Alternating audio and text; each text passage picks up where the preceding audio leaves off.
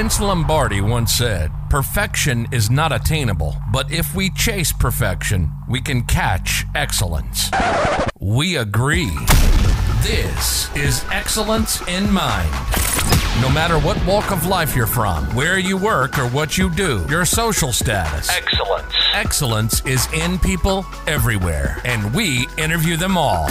This is Excellence in Mind. And now your host, Victor Castillo.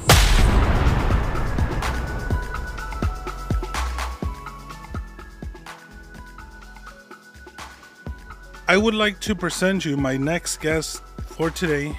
He's a Mexican American dad born and raised in Chula Vista, California. He holds an associate degree in administration of justice. He also holds a bachelor degree in human development and license for life insurance. He is also currently serving as lead pastor at Vision Church. Please welcome Andy Ballon. All right, all right. Thank you. Thank you so much for having me here today, Victor. It's a privilege. I appreciate the introduction. I'm glad to be here today. Blessings to all your audience and yourself. Again, thank you. It's always it's always fun to do these podcasts. Yeah, it's awesome too. Um, all right, let's let's jump jump on it. So, what does excellent mean to you? Well, that's a that's a great word. I mean, I think we all can Google it, right, and get the definition off of uh, uh off of uh, the internet. And I mean, the internet basically says it's uh it's the quality of being outstanding, right, doing something extremely good. But obviously, the word is much much deeper than that.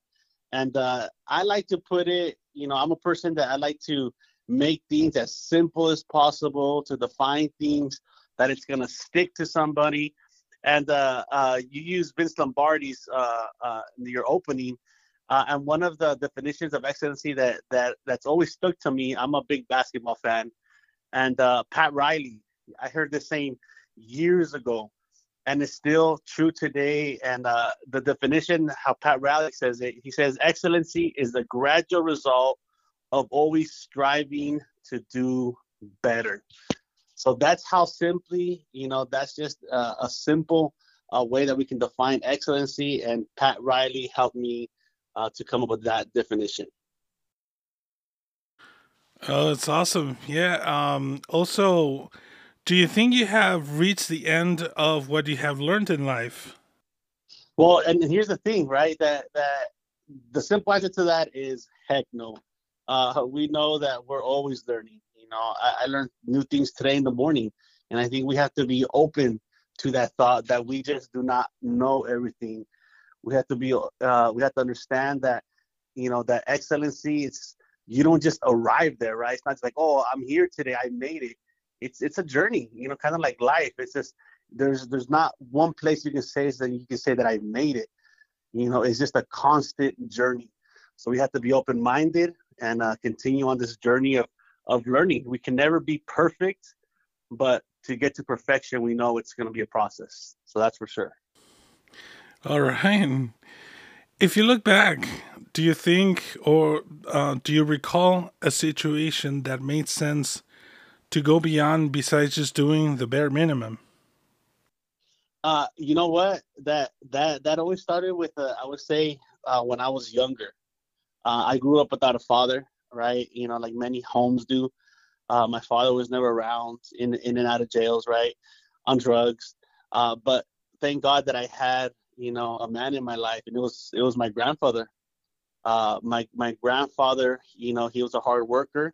He had his routes, uh, his little side business, and and I remember working with him, and I remember, you know, maybe just trying to do the minimum, uh, you know, to just just finish the day and get paid but uh, it was definitely my my grandfather that instilled in me some of these values uh, that we had to not just get certain things done.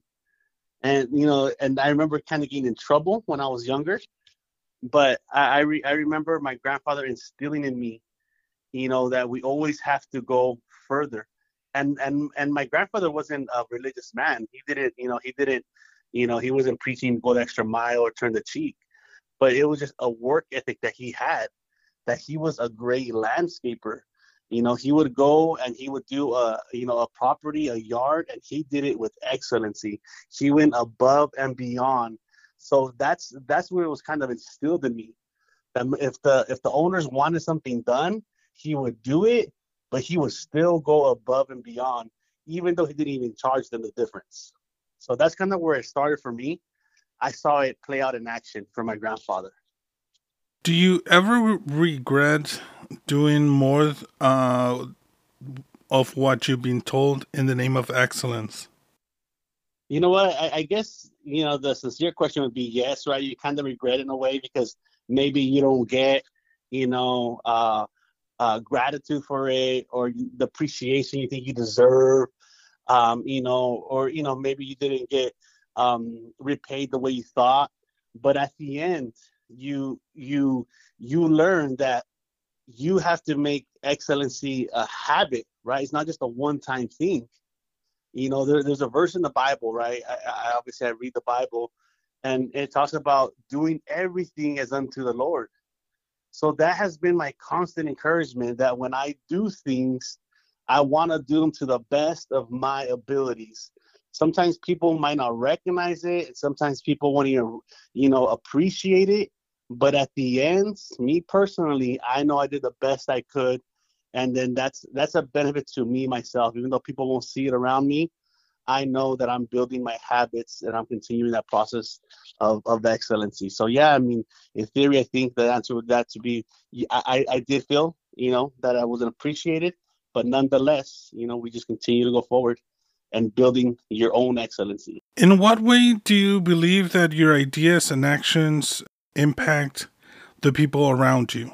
Well, I mean, I, would say there's a twofold answer to that, and you know, because there's there's two sides to me, right? The first, I'm a lead pastor, and I love what I do. Um, you know, I love working with the people.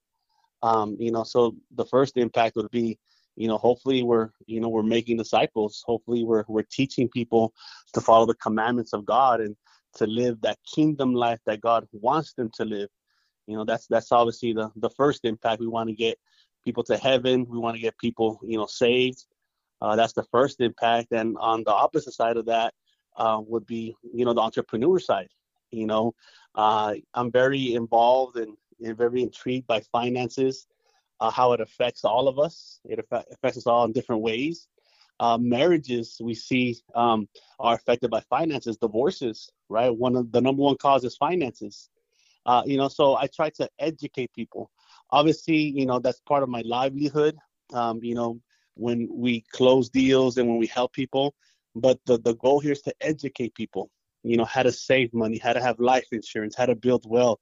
So the impact I believe I have is that I'm helping people be prepared for the future. I'm helping people build wealth. I'm helping people, you know, transfer the wealth to to their children.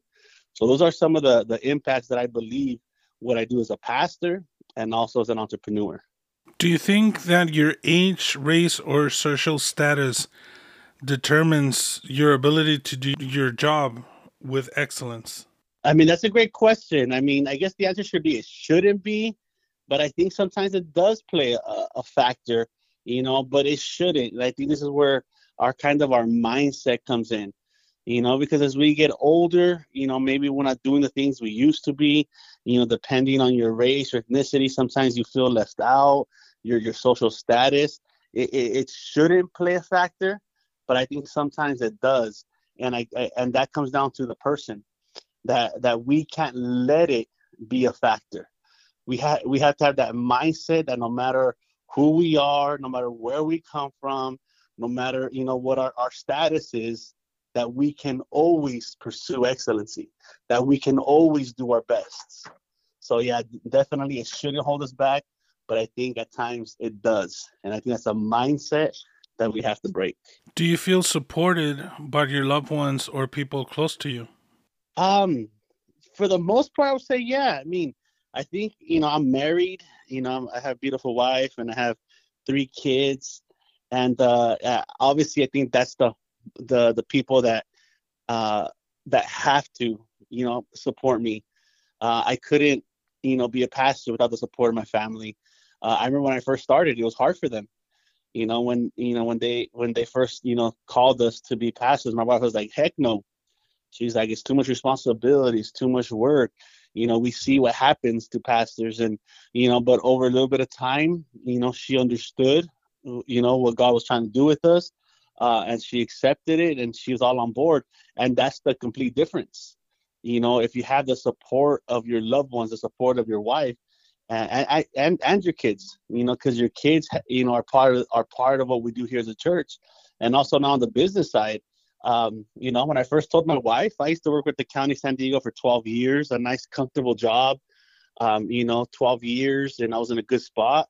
And i told her i wanted to leave that you know that that comfort you know that normal paycheck to kind of you know venture off to church you know and then venture off to business. Uh, my wife told me that i was crazy. And it literally took me years to be able you know to convince her and also for her to understand and to get that support and now you know uh, a couple years later that she gives that support it makes that's the whole difference right there because you cannot build a business without the support of your family and you know as a pastor you can't you can't run the church without the support of your family and your loved ones around you for sure with the wisdom that you've collected over your life, what can you advise uh, the younger you? Yeah, like I said, try to keep things simple. Uh, you know, and you know, regarding wisdom, you know, you go to the book of Ecclesiastes. You know, the the wisest man, you know, that ever existed. What did he say in that book? At the end, you know, what's the point of life? What should we do? And he sums it up like this. He says, "Fear God and keep his commandments.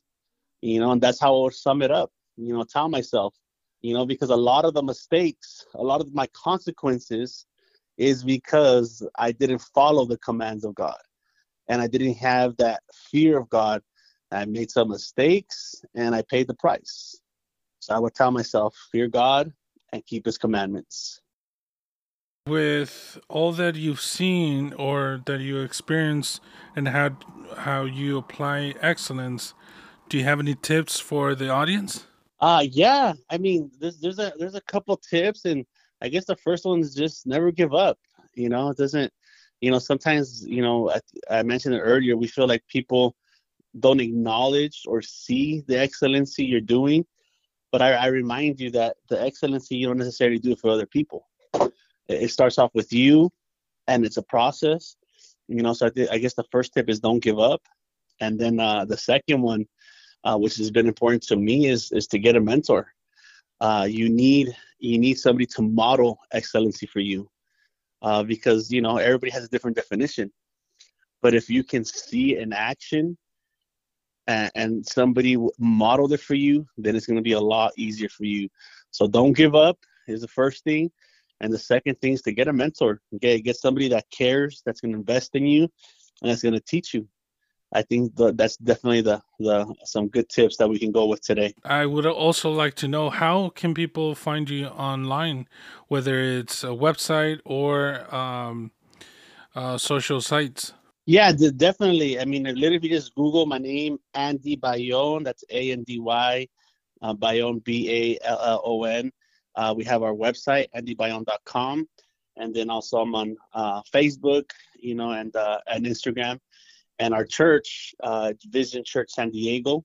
Uh, we're also found on those social media platforms and at visionchurchsd.com. So just Google Vision Church or Andy Ballon, and, and you'll find us and be able to connect with us there. Always available to talk, to to uh, to listen, uh, to lead, to to educate. I mean, we're just here for the people. That's that's our our life mission here is just to serve, to serve the people, whether it's on the kingdom side or whether it's on the business side. Thank you very much for your input, and I hope you have a wonderful day. Likewise, thank you for for the for the for the privilege. It's always fun to catch up. God bless you. All right, bye bye. You've been listening to Excellence in Mind with Victor Castillo. It's our passion to show excellence from people in all walks of life, no matter where they're from or what they do. We hope you've enjoyed the show. Make sure to like, rate, and review, and we'll be back soon. But in the meantime, find us on Facebook at Excellence in Mind. on Twitter at Excellent Minds, and on Instagram at Excellent in Mind. Till next time, remember excellence is a continuous process, not an accident.